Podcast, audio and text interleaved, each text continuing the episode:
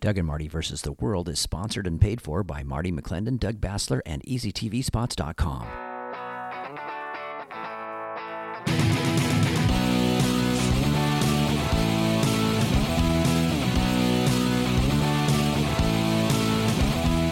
Round one, go. I only want one thing. What's that, brother? Bring What's us that? some figgy pudding.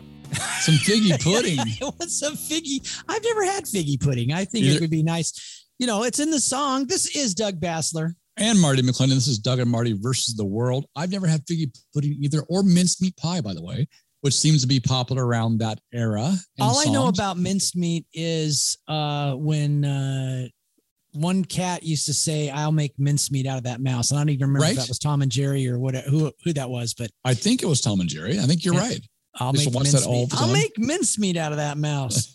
so don't even know what mincemeat is. Don't don't know about mincemeat pie. But you know, happy Maybe- holidays, brother. Merry Christmas. Happy Merry New Year. Christmas, Happy New Year. As we're coming into the weekend and uh, the holidays, and um, I'm Last excited. Saturday. Christmas is a week from today, brother. I know. It's I know. ti- let the panic shopping begin. That's all I got to say, brother. you know, last year we're way ahead. This year, yep. Panic shopping is already happening. Uh, well, get- last year we didn't have supply chain issues. They had that warehouses full of stuff, and you could get it. Now, my daughter, uh, my middle daughter Courtney, that got married uh, a little while ago, sent out this thing, and it said, you know, if you're waiting for a package, it's in the hands of God now. it's like this person's like crying. It's you know, so you know, prayer and and you know, lay hands on your UPS driver. You know, there we go. pray and hope that your package arrives. But I've been and so because of that, I have been shopping almost exclusively in person or buying online and doing curbside pickup because I know I can get it. Right. And so um so like actually uh later today I think I need to go down and get I ordered a, a certain thing for my son and then I made sure I was going to get this like photo book thing from Walmart. And so instead of getting it from the Walmart by my house, I got it at the Walmart that's down by the place where I'm getting the thing for my son. So I'm, I'm learning how to combine trips Right. because I don't know. Have you been out on the road lately, brother? I have. There's Yeah. a lot of traffic. So the, a lot There's of people are just like me. They're out there shopping again. Well, even a few days ago it was pretty slick out there. A lot of accidents as well. More people haven't driven for a long time. Weather changes a little bit, so be careful out there. And of course, the shopping thing too. You know, we, it's a very strange time, and, and I know that we always talk about tinfoil hats, right?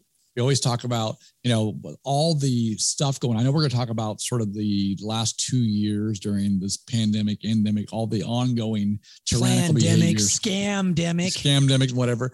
But did you see this week, brother? I, that's why I want to bring this up a little bit because I used to be a big. I don't know. I'm not sure about you. I I used to listen to radio like driving across uh, country at night and that kind of stuff. I used to listen to George Noory, right, about the aliens and that kind of stuff, right. So yes, you remember, a did, didn't you, yeah, a couple months ago, a couple Is that how come you hang out with me? Do I remind you of is something, brother? George Noory, right? so the you know, a couple months ago, we talked about the fact that the U.S. military released documents about uh, UFOs, right? Well, there's been reportings now all across the nation and the world of increased sightings of unidentified flying objects. We don't know what they are. Not doesn't say it's aliens, but tie that into this week. Um, they actually published all the research and the investigations for the John F. Kennedy assassination. So I haven't read them. I'm just, they're now public record now, released. They've been uh, sealed and closed for what 50 years now. And so for all those people out there that need something else to think about, be distracted about, think about, think about UFOs and John F. Kennedy's assassination. 57 years. It was my fifth birthday, brother. Really? Wow. That's- And No, so you, actually 58 years. Yeah. 58 years. Yeah. Did you remember, or were you were at the time? did I do remember. Yes, I did. Okay. We were I was having a birthday party and all the other kids went home early because the president had been assassinated. Wow. So I I remember, remember Reagan that. getting shot. And we Yeah. went uh we went and uh watched it on TV and Walter Cronkite and all this stuff, you know. Walter Walter Cronkite was real big at our house back in the early 60s when Right. before they before they realized he was gay. He was never gay, brother. I've been saying, I have no idea what you're talking about. um, but yeah, that's I didn't even know that, brother. Well, I'm gonna have to look that up as if I had all the time in the world to do anything. The do National anything. Archives are now posted. They did it fairly quietly. It was a news story, but it's now released. They were talking about it for about a year and a half of saying we're to actually to turn these over. People have been asking for it. Now it's been published. The National Archives. You can look at it. All the research, and they had all kinds of theories they investigated. Uh, like the Russians were involved back then. The Chinese government was involved. Someone's trying to assassinate, and they were all lot of the stories about um, the the guy that shot um, Kennedy, right? They were go the FBI that got the report say this guy's mysterious. This guy's been hanging around. He maybe something. They go, they go no no that's it's not real. They dismissed it. Uh, It's, it's it's it's fascinating the stuff that I've seen so far is how they overlooked or kind of discredited credible claims about the possible assassination of a president. So, you know, that don't the more things change, the more they say the same. If you ask me, right? Would it be the FISA? It's gate just people. papers? See, that's the thing. You know, we start to we start to believe that the press releases that you know somehow these elite people are like smarter than us and more professional and they have better training and and and in some cases you know that may be true you know like uh i think winston churchill was pretty good with a word and a phrase Yes, right was. Yeah. and was leadership and stuff like that but he still was fat he still smoked Mm-hmm. cigars and overdrank you know but um you know so there's no like perfect thing no there's He no perfect person multiple times. He was fired Yeah. a couple times. Yeah. yeah and so we got to understand that these fbi people and these people that are in in the deep state and these people that are elected and stuff like that they're people they're Mm-hmm. just people and people are flawed Yes. and they do stuff and um so you know do you think brother in 2022 that there's going to be a giant red wave of republican wins I do. I do. Only if we as Republicans will actually stay on message and work our tails off. Because in light of 2020 and 2021, as we just saw recently too, um, there is a lot of moving parts, a lot of money, a lot of misinformation. And we know from a fact, it's been numerically, uh, scientifically proven, if you like those words, um, that mainstream media is a biased platform. They are pushing a narrative to the majority of the U.S. American citizens who watch TV, radio, whatever, listen to it, um, of one side, and it's it's pushing an narrative like get the vaccine, uh, COVID mandates, this program. So yes, I do, but we've got to get the message out. People are hurting right now. People are are unburdened right now, and we have to let them know, connect the dots that changing the majorities. Getting rid of those in office and electing good conservative Republican into office will change that will to, to address our fiscal policy. It will rein back the crazy, if you will, when it comes to all these social platforms, the New Green Deal, and that kind of stuff, and put and remove the burdens that is crushing American citizens right now. So I think s- yes, but we have to do our job of making sure we get the word out, making sure the answer really is turn out the vote and vote for these people. That's how we do it, brother. And it's going to happen, but it's it's it's if we do our part. You know, uh, I talked to a state representative, Jim Walsh, last week, and I asked him about basically the same question I just asked you. And he Right. said, you know, yeah, the polling right now in Washington State is very strong. It's plus 13 Republican in Washington State. So every race is up, every, every, everything's on the table. Mhm. And so if you, if, if, but he said, you know, we have a history of snatching defeat out of the jaws of victory. So we still need to cover every race. We still need every legislative uh, race covered. We cannot allow people on a wave election year, as 2022 will be, uh, to run unopposed. So we file and we, you know, we at least make those steps. And then as you're filing, you know, there's some great training out there. You can go to your your your uh, county parties. We'll offer it. Hillsdale College has some wonderful candidate training Amazing. Yes. very good stuff. So you don't have to go out there and like, well, I don't even know what to do. You know, nobody knows what to do at first, and you learn. And so you don't, um, you know, I think this is uh, the first thing we should be thinking of for the next, you know, three four months as we're uh, moving up to the May's filing week here in Washington State, is getting candidates recruited, getting people to run, and remembering what I just said about the FBI and everybody else. We're all just people, and you're Yep. You're way smarter than Brandon or whatever his name is in the White House. So I'm just- glad you came back there for a second. First of all, what we see, those that we think are superior, whether they're music stars or they're TV stars or they're people that in the deep state, like you said, or in the federal government, they may have skill sets or whatever. But typically, what they present to us is is a Instagram photo. At one time, when they've got their hair professionally done, wearing this suit, where they put on the impression they got things put together. Like you said, they are just like us. Um, in, in many cases, they're just doing a job. We're trying to do the best we can, and we all have bad days and good days. And so, if we took only took a picture of our best day, brother, we would look great. But the problem is, we live in real life. So yes, That's on the Um, website. Yeah, Marty.com. That's our best day. Remember, I believe I went through hours of video before I found those clips of where we actually looked great. right. But uh, no, I agree. And you know, I'm in I'm in advertising. I'm in video production. Yep. You don't use the out of focus shots. You don't use the bad shots. You don't use the shot where the pudgy's showing or whatever, right? You use Right. the shot where they're all put together and the makeup's good and the hair's combed and all that stuff.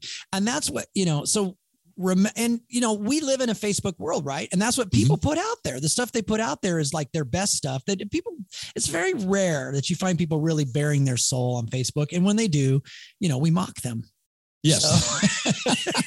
well well, some. Yeah. No, I'm just Yeah. kidding. But you know, so just this this is going to be amazing. Now, uh, have you heard about the the uh, uh, well, actually, I, I always thought the Dirty Harry gun was the 357 Magnum, but I guess it's Right. actually it was actually a 44. Yeah. But um, but I wasn't that line. This is the 357 Magnum. Blah blah blah. Did I did I? You're you're asking did I shoot five shots or or six shots or only Right. five? Right. in, in any rate.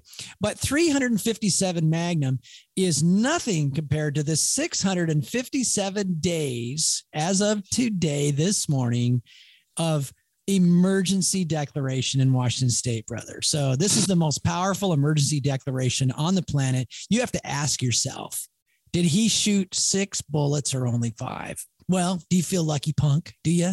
So this is Not Jay Inslee at honestly, Harry, not- brother. Not to be de- negative, but not in this day. We got to change in 2022, which is still almost a year away before we can throw them out of office, basically. And then Inslee will still be there. We've got to maybe do a recall, whatever it may be. Um, but do we feel lucky? No. But we we feel smart. We feel competitive. That we can. We know we have to make a difference, and the tide's on our side. Uh, to your point, though, 600 and how many days? 657 days this Saturday morning, right now, since Jay Inslee declared a state of emergency. You see, we didn't, you and I talked about this Yes. on the radio. Yes. And we said, this is too much power. This is too Yes. much. This is not defined. This is not clear. I remember us talking about it. And they're we- like, oh no, it's only for a tornado. It's only for an earthquake. It's only for a volcano, you know, an invasion. And we didn't know that the body snatchers were going to invade uh, Washington state and take over the governor. As a reminder, this was a- an initiative to the people, a referendum to the people, where the legislature put it to ballot and that people had to vote on it. And they were it was sold to us as a minor modification that only in the rarest occasion, like Doug said, an earthquake, a fire, the governor would need executive power to do these type of things. And we were like, no, ringing the bell. No, no, no, this is wrong. We- This is that they will use this for any reason. So now we're in almost two years into this executive orders, emergency orders. We've had uh, World War II, World War One. We've had different things where the focus wasn't like this. We weren't shut down as a country. We've had tornadoes and hurricane, major earthquakes, and yet it was short term. Those are emergent things where the executive orders come into play. Yeah, It for was never 30 days, designed. man. Yeah, it was 60 never days, designed for something like this over a two years, almost doesn't two matter. years. Yeah. They were looking for a reason. And we know as as this uh, Omicron's enough, and as we we talk about, it's it's uh, fatigue and whatever, and they're saying mostly the vaccine are getting. That's not They're, the point. they're actually they actually have come up with a new name for for Omicron what's that? variant, common cold. Common cold. Yeah, there you go. but you, you see what I'm saying though? They they used as as um, they used fear to make people accept the fa- fact that we can shut things down, where the government can actually shut down churches, shut down businesses. Only the businesses, by by the way, that didn't support the Democrat Party, those that were independent, those weren't that weren't funded by public sector unions. And then they pick, they go, okay, then, then restaurants. We've dealt with this for two years now. So the absurdity should have been pretty evident for everybody. You can have to wear a mask walking into a restaurant, but once you sit down, you can take it off. You know, this, this week I actually talked to a business owner that owns a major uh, retail outlet over here in mm-hmm. this area, and he said I'm tired of having to be the mask police. Right. Because I get it from both ends. I get it from the state and I get it from the customers that don't want to wear them.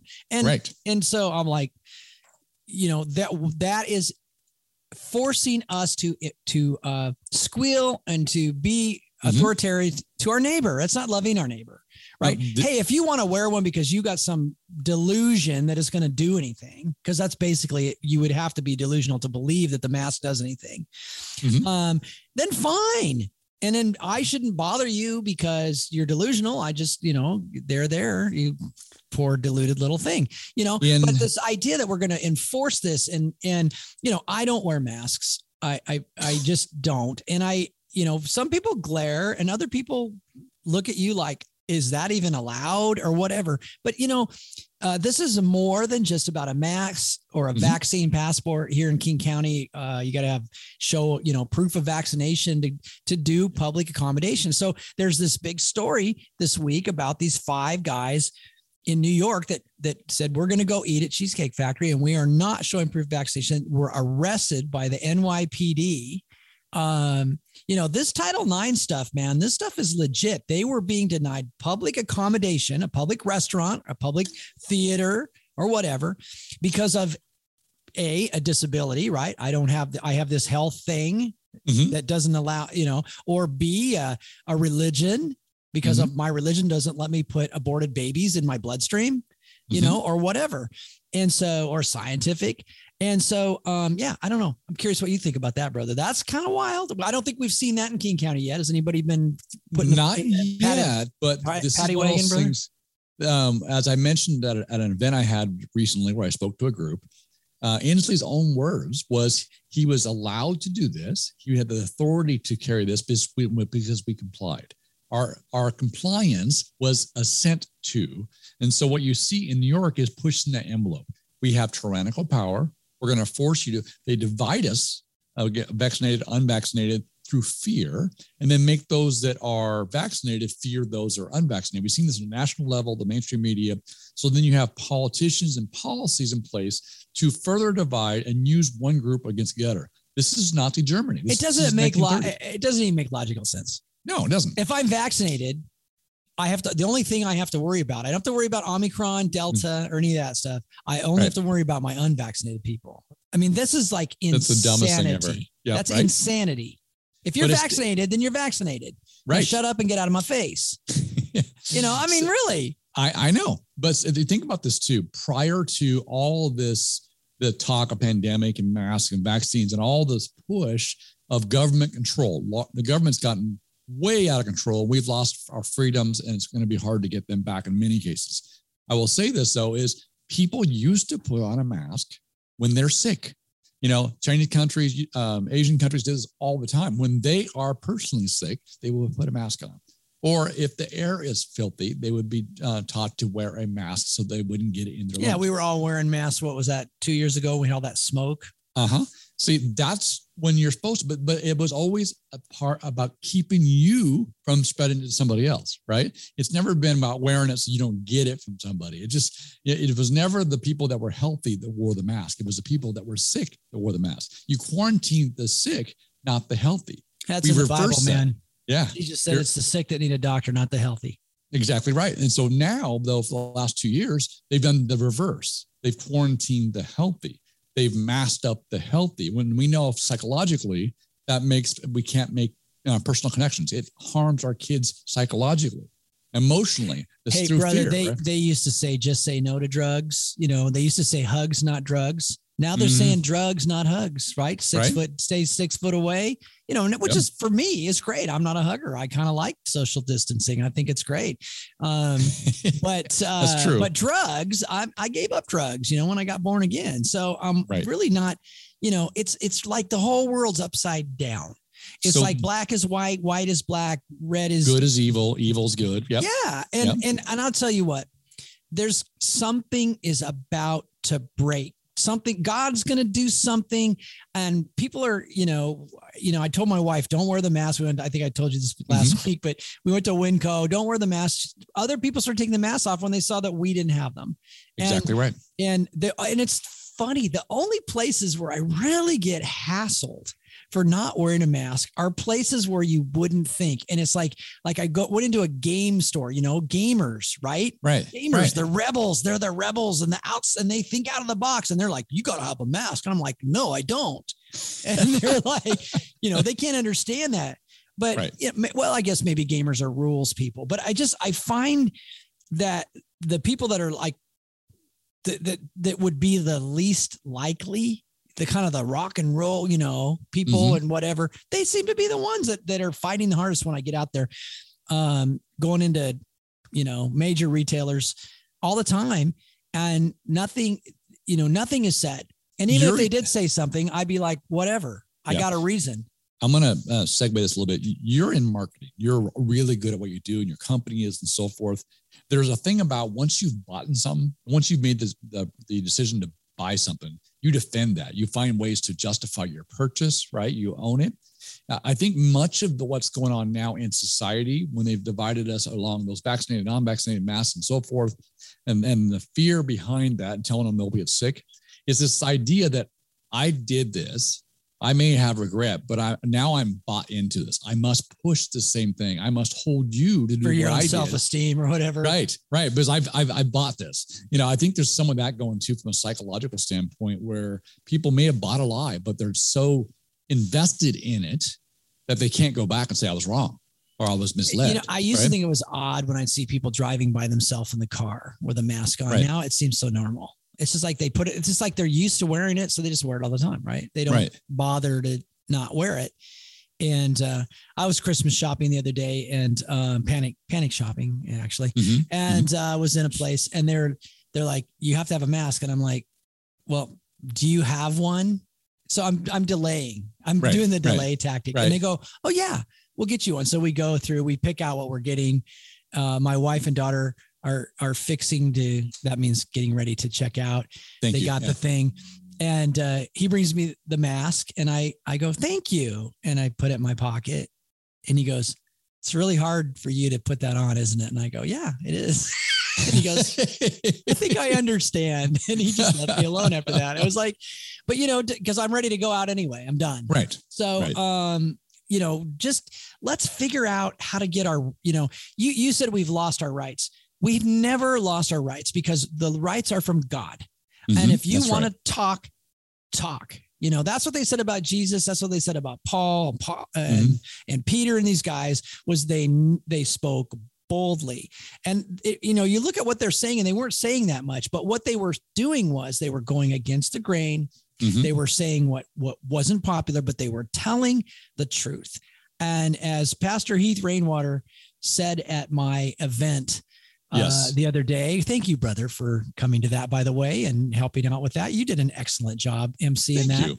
Thank you. Um, he said, truth does not need to be defended, but truth needs a voice. Yes, it does. And so we are the voice of truth. Now, I'm not talking about Doug and Marty. I'm talking about you, the listener. You Mm-hmm. are the voice of truth. Masks don't do anything, they don't work. Oh, yeah, they keep spit off of you if someone's going to sneeze on you. Let me just ask you a question. Previous to the pandemic, how many people sneezed on you, Marty? I don't think it was very many. I think most people notice sneeze into their sleeve or whatever, right? I mean, come Right. on. Right. And and so there's kind of like this you know, someone might sneeze. And I don't know, but you know, th- that was the thing that made me stop wearing a mask. I sneezed into one of those babies. I'm like, this is like the grossest Gross. experience ever had. A, this is worse than Doug and Marty versus the world reruns. there we go. Um, yeah. So it doesn't do any good. And now Yes. on the vaccine, right? Mhm. If you want to get it, get it. I don't care. But if you don't want to get it, don't get it Right. right and that's it's called freedom of choice and we have this my body my choice right for the for the Mhm. abortionist but when it comes to this no it's your body our choice Mhm. okay so why should we you know so okay anyway, I don't want to go there because No, we've I know, I know, a Supreme know. Court decision in the making right now that's going to Exactly overturn Roe v. Wade. Exactly right. There's a lot of that though. We go back to De Blasio in New York, all right, finding people for having more than 32 ounces of coke, right? The left has always wanted to control what we do with our bodies. This is no different. The only exception is abortion because they want to push the abortion industry. We so that is evil, pure evil. But back to your question about the five guys in New York, this is something you would do. This is something that we, I would do. This is something we encourage people to do. They understood that they got to push back, non-comply, make them get arrested, bring it up in court. This is how we're pushing back. That's why in the court, all federal mandates for vaccine are in court and are an injunction. The federal employees, employees of uh, companies with 100 employees or more, and even healthcare workers are all stopped in the courts because it's unconstitutional. And as, as long as we comply, they'll keep pushing them. The more we push back, the more we say no, the more we fight it through the legal process, they'll stop. You know, and so that's our We are all Rosa Parks, baby. yes. Just right Come in on. front of the bus. You know, all the bu- buses around here have mask required. Get on the bus, make them kick you butt, kick you off. Like let's Right. and get it on and get your camera, get your phone out and film it. You know, let's just get it and let's just go. Let's just go Rosa Parks on them. You know, she's a champion of freedom. Let's be champions of freedom and all that. Hey, I have another question for you, brother. I'm just full of questions today. what? Is Christmas costing you more this year, brother? they asked Yeah. Joe Biden. They asked Joe Biden. The reason I'm asking, I obviously Christmas is costing all of us more this year, um, and then part of that is just because our kids are older and their tastes and gifts are going up like Mhm. astronomically. But they asked Joe Biden, you know, what about you know that, and he's like, Santa's gonna. He Joe Biden laughs. Santa's gonna have to pay more this year. That's what the. That's what these guys care about. They don't care they that you don't can't- care. that you're it's going to cost you $500 more this winter to, to heat your home they don't care it's going to cost you $500 more to drive your car or your pickup Right. in our case Right. so now Right. you're down a grand okay guess what my total budget for christmas presents is like a grand all right well i've already they already took my christmas away from my kids so Right. unless i you know use visa or discover hmm Or MasterCard, whatever. Yeah.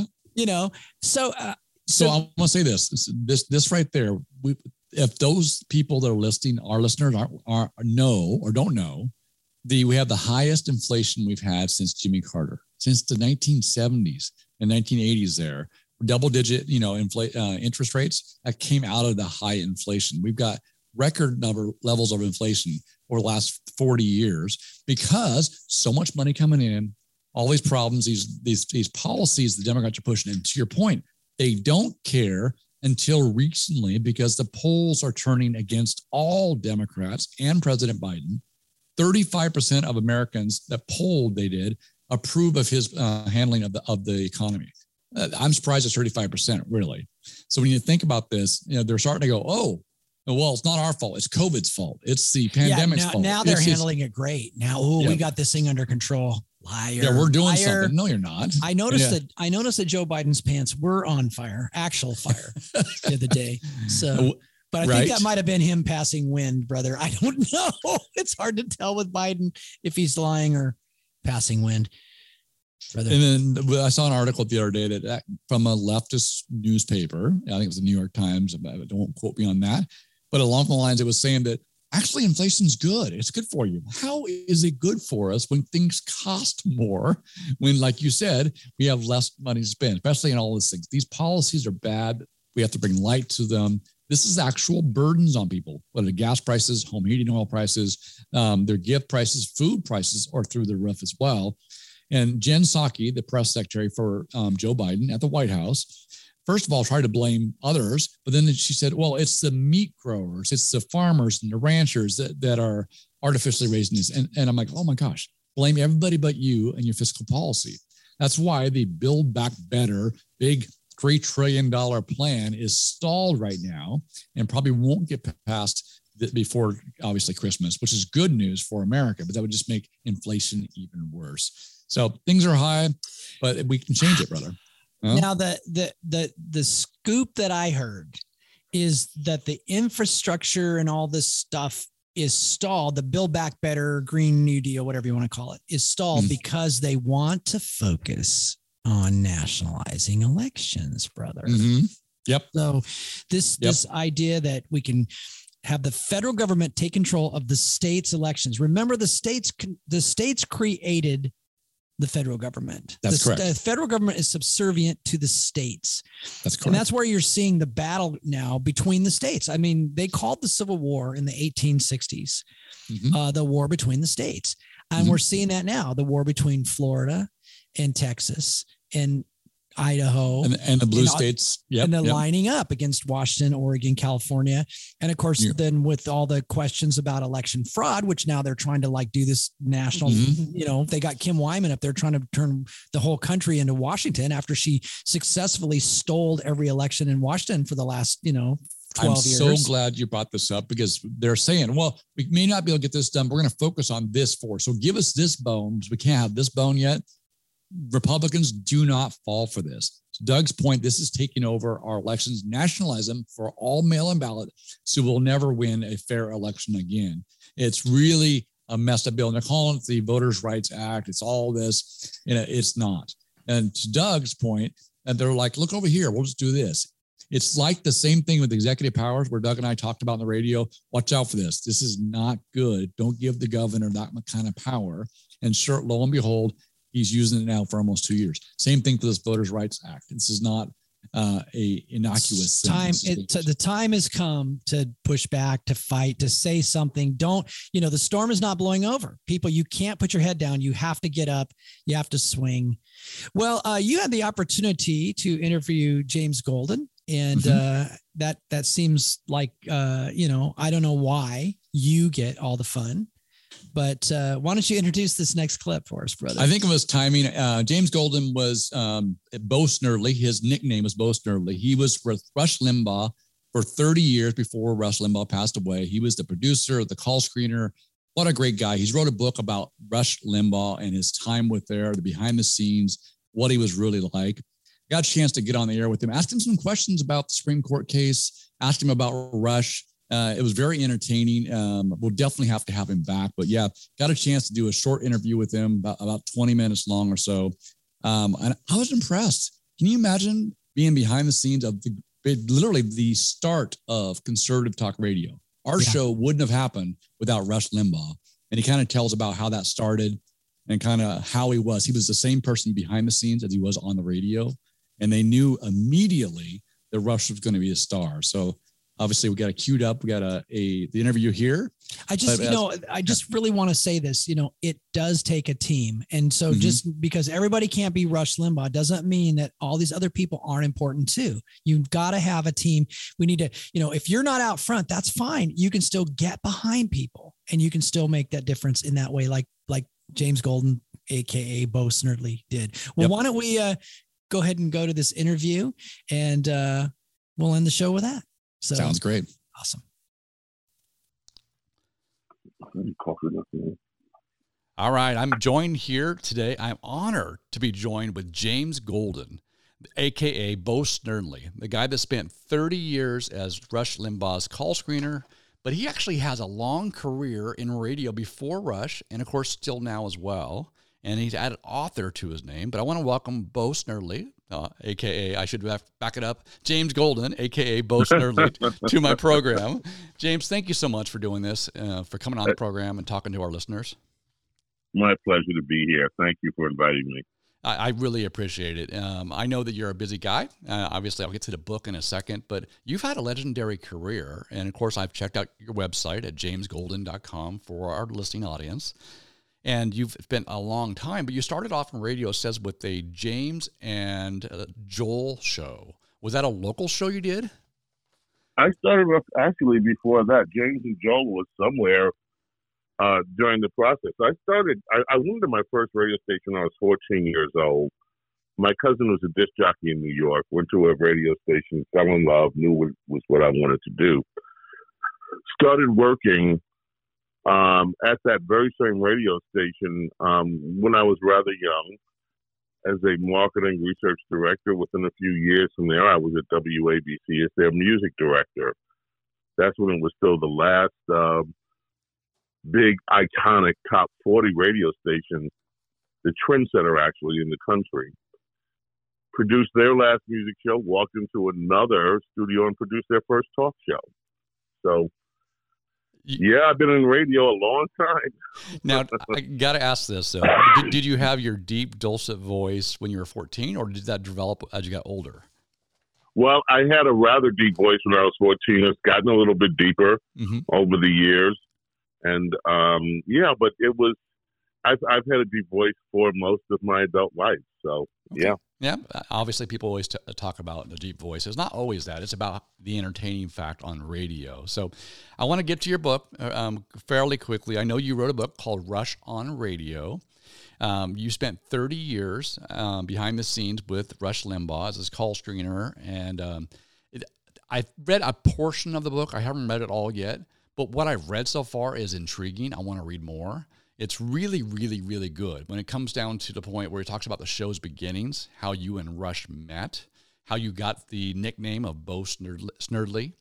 Um, and of course, there's more I want to talk about, but tell us about the book.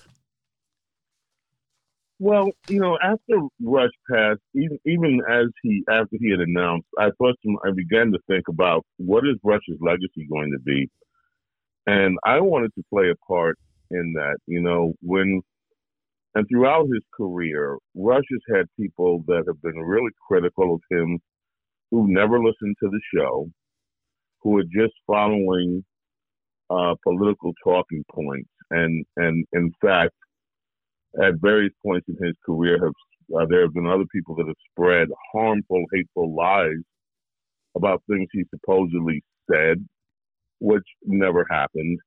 So I wanted to make sure that there was um, an honest appraisal about who Rush was from one of the people that that loved him very dearly, me. And I, I tell you, any anybody on our staff could have written this because we all have such deep love and affection for Rush and for the way that he lived his life. Uh, as you know, there are very few that walk among us that can claim ever to be perfect we all have our flaws as human beings, but I will tell you that Rush was exceptional. And he was exceptional also, even working past, you know, the problems that he had over the years, some of which, when you live under a microscope, are very, have been very well known. But he was a guy who was always polite, always um, treated people extremely well, very generous human being, and uh, had just a tremendous gift uh, in terms of his abilities on the air and as a broadcaster. But I think that those gifts were also matched by everything that he was about in his personal life, which again, extremely generous to strangers, to friends and family alike. Just an exceptional human being. And you got part of that obviously from listening to the show. I'm a big Rush fan. I was a big Rush fan. Uh, I made a point to tune in as much as I could during the day, had it on in the background. And of course, during the last days when he um, announced his uh, diagnosis, um, kind of as he was on there, off again, we had the guest host on. Uh, you really moved the nation and those people that grew up on listening to Rush. But the book where it talks about sort of the behind the scenes that he was this type of person all the time that he was the professional that he was on the air, but off the air, this family feel. I think people really need to hear that. You know, yeah, off the air, you know, Rush was, first of all, he was a consummate professional. So even during that last year, which was so difficult for him when he was in and out of treatment, when he was on the air, you couldn't even tell he he was um, going through the illness. His energy level was so up. The shows he delivered always very well prepared. He was um, always prepared for his show and worked ceaselessly and tirelessly to do show prep. That was such a part of his life. Mm-hmm. Afterwards, those of us that were there, Dawn uh, Baczynski, Brian Johnson, and myself, who were there most days, we could see the terrible toll that it had taken on him in terms of his energy level, his pain level, and and I just admire what it took out of him to do it. As I, have said, uh, you know, he had a bucket list. I think if I were given a death sentence, as he was, that my bucket list wouldn't necessarily be work. It wouldn't be on the air. It wouldn't be radio. It'd be perhaps traveling and seeing places in the world that I hadn't seen or doing things that I hadn't done before. But Rush had a bucket list too, and his bucket list was his audience. He wanted to be there with his audience every second that he could. Mm-hmm. And that is exactly what he did, even to the point that we did not know his last show was his last show. Um, it was just, um, it was just an amazing thing to watch. The passion that he had and always maintained to deliver an excellent performance, and he held that from the very first day he began the syndicated show to the very last day he was able to come in and be with us. Uh, at the end or near the end there, he started talking a little bit how his private life, he didn't share his faith, how he had a, a, a deepening of his walk. And, that, and we talked to a Christian audience across um, this network, uh, across the American Christian Network, which we do the show on. And so I know that's important to them as well. Um, but then he talked about the fact that he was called to be uh, uh, to talk and us to listen. This, this, is something that me and my my co-host Doug Basler we always talk to the audience about. We believe you're called. You've been anointed and appointed for a time such as this, that you can make a difference in your community, to do what God's called you to be. And I, I know he talked a lot about the fact that this is what he called to do. Like you said, a consummate professional. And yet, um, what would you say right now about his faith about his walk, the fact that really there are people in the audience that uh, have a gift that they can serve their neighbors by doing what they're called to do. Well, of course, in the final year, Rush talked more openly about his deep and abiding faith. And in fact, if you look at one of the, the, the Limbaugh letter that was published shortly after, um, the, the newsletter was published, I believe, within a week after he he, he passed away. Mm-hmm. The cover on that newsletter is with him with folded hands saying that God is with me. And he chose that cover. He no one else chose that cover. He chose that cover. And I think it speaks to his faith. Over the years, he made it a point that the show wasn't going to set out to try to proselytize, but at the same time, when the topic of religion did come up, or, or his religion, or God, he spoke about it openly. Mm-hmm. But again, during the last year, he brought up the topic. And I think it, he wanted to reassure people who were probably emailing him, or I don't know whether whether that's true or not. But I I tend to think that maybe he just wanted people to know that he did have this deep and abiding faith and that he felt comfortable with that. And he saw quote unquote the bigger picture that this life coming to an end wouldn't be the end of his life. Amen. And i would think we would all say that. I think that's the biggest thing that i got when i listened to rush. Not only was i educated and entertained but it was along the lines that he connected the dots for me. And you have to have a bigger picture an internal picture, if you will, um, to, to see how things connect together. And sometimes there's a faith in knowing that things will work out one way or another, but in the small things that we talk about politics and culture and religion, there's a lot of connecting parts. So I think that's really encouraging. I think he did, he did an excellent job at that. So I have a question for you, James. Um, when um, President Trump gave him the Congressional Medal of Honor there, what was that like in the studio when he received that? I know it was a big emotional thing for well, him. Well, we weren't in the studio. You know, the yeah. thing about that, right after Rush made his announcement, he flew up to Boston, and he and Kathryn were getting ready for his first day of treatment when all this came up. This came up the night before he was supposed to begin his treatment. I got a call um, earlier that afternoon from Sean Hannity telling me that I should make sure to watch something special is going to happen. And of course, later that night, we saw Rush and Kathryn in the honored guest uh, uh, section at the U.S. Capitol. I think he was genuinely surprised that the ceremony was going to take place right then. After the president announced that he was going to get that, uh, going to get the highest national civilian award. Right. And I think he was genuinely surprised that it happened that night. But as it turns out, we didn't see Rush again until a few days later after his treatment. He went right back and began his treatment. And it was later in that next week that he came back to work. And by then, what he wanted to do is just jump right back into the news of the day and just go about his show. I think we didn't even he didn't even mention it on the air until the last hour of the show that day that he returned. But it was certainly one of the most special things that has ever happened to Rush, to Rush fans, and those of us at the show who were just so pleased for him and so filled with gratitude that the president would bestow that honor upon him. It was a special moment, and I know it was for the whole team. As you guys are 30 years, that's just amazing to me. So, uh, of course, if people want the book, it's Rush on the Radio by James Golden, aka Bo Snerdley. You can buy it on Amazon or on his website at jamesgolden.com. But James, since you've been on radio for so long, I have a couple questions. That one of them was you had a your podcast links on your website. Um, you have different topics and stuff. And you have one on morality and something that I'm very passionate about as well. You were talking about the black community and destruction of family. Isn't that the number one issue?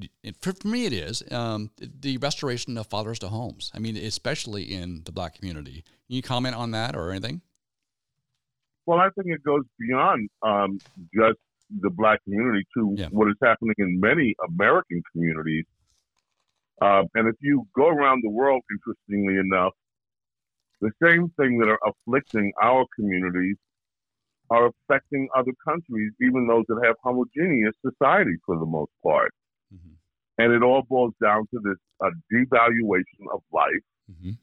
a lack of a moral compass in the society itself. And it seems that in so many instances, people have lost their directions. And, and look, some of this, I don't think you can blame necessarily people for when you look at some of the things that have been covered in some of the institutions, uncovered in some of the religious institutions around the world, mm-hmm.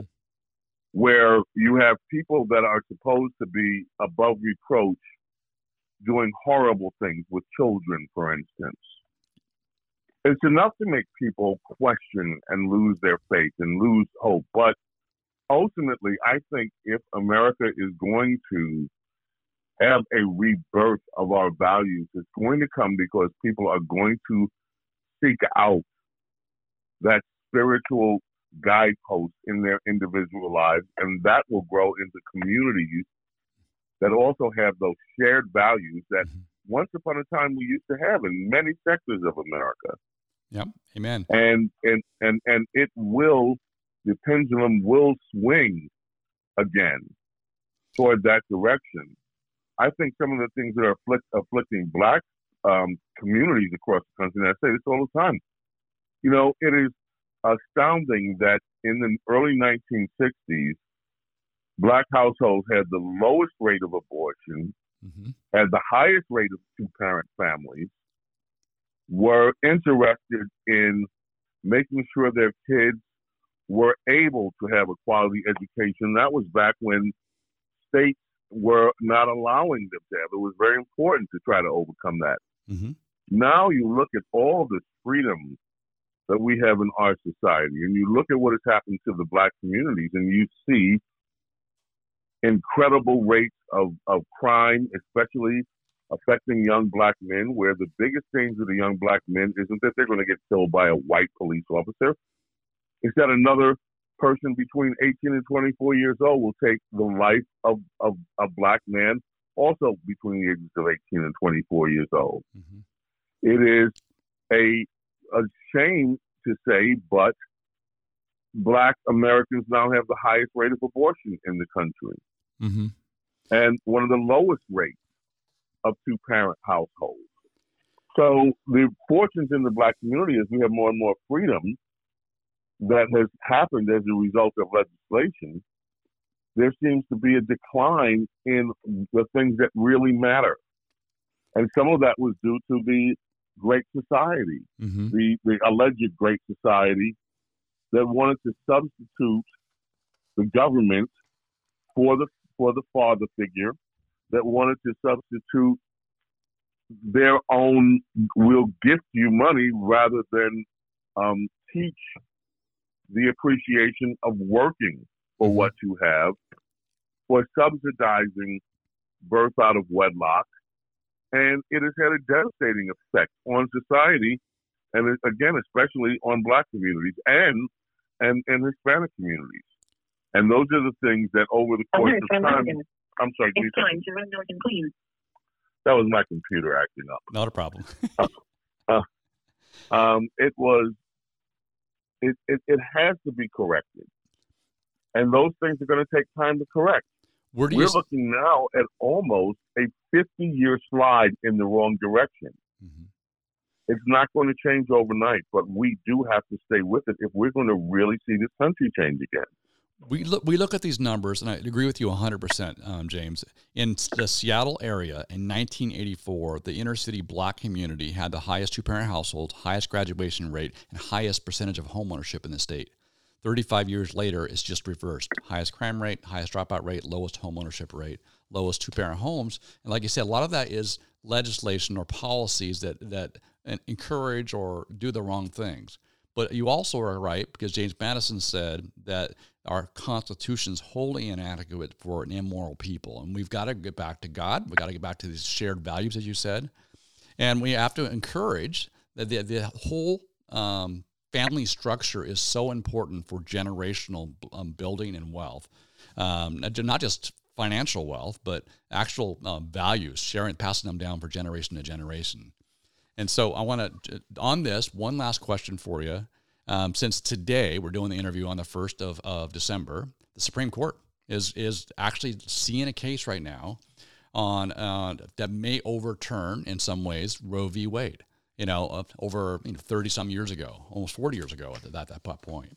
Um, if Rush were were alive, and of course your point as well is, what do you th- what do you see? Are we going in the right direction in America when it comes to the life issues? Is this one of those things that um, will enough people care?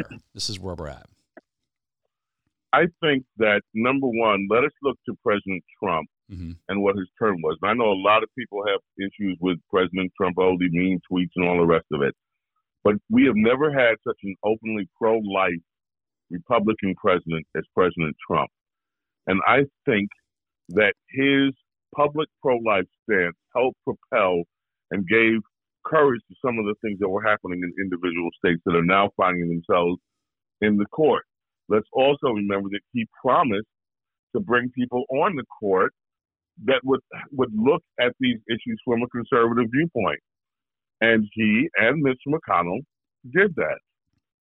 Um, as for the individual way the case, as for the way that this individual case, the uh, Mississippi case, will turn out, hmm I don't know, and I don't think anyone watching the court will know. I see stories today that oh, it looks like the court is going to lean to weaken Roe v. Wade. It looks like the court is going to do this.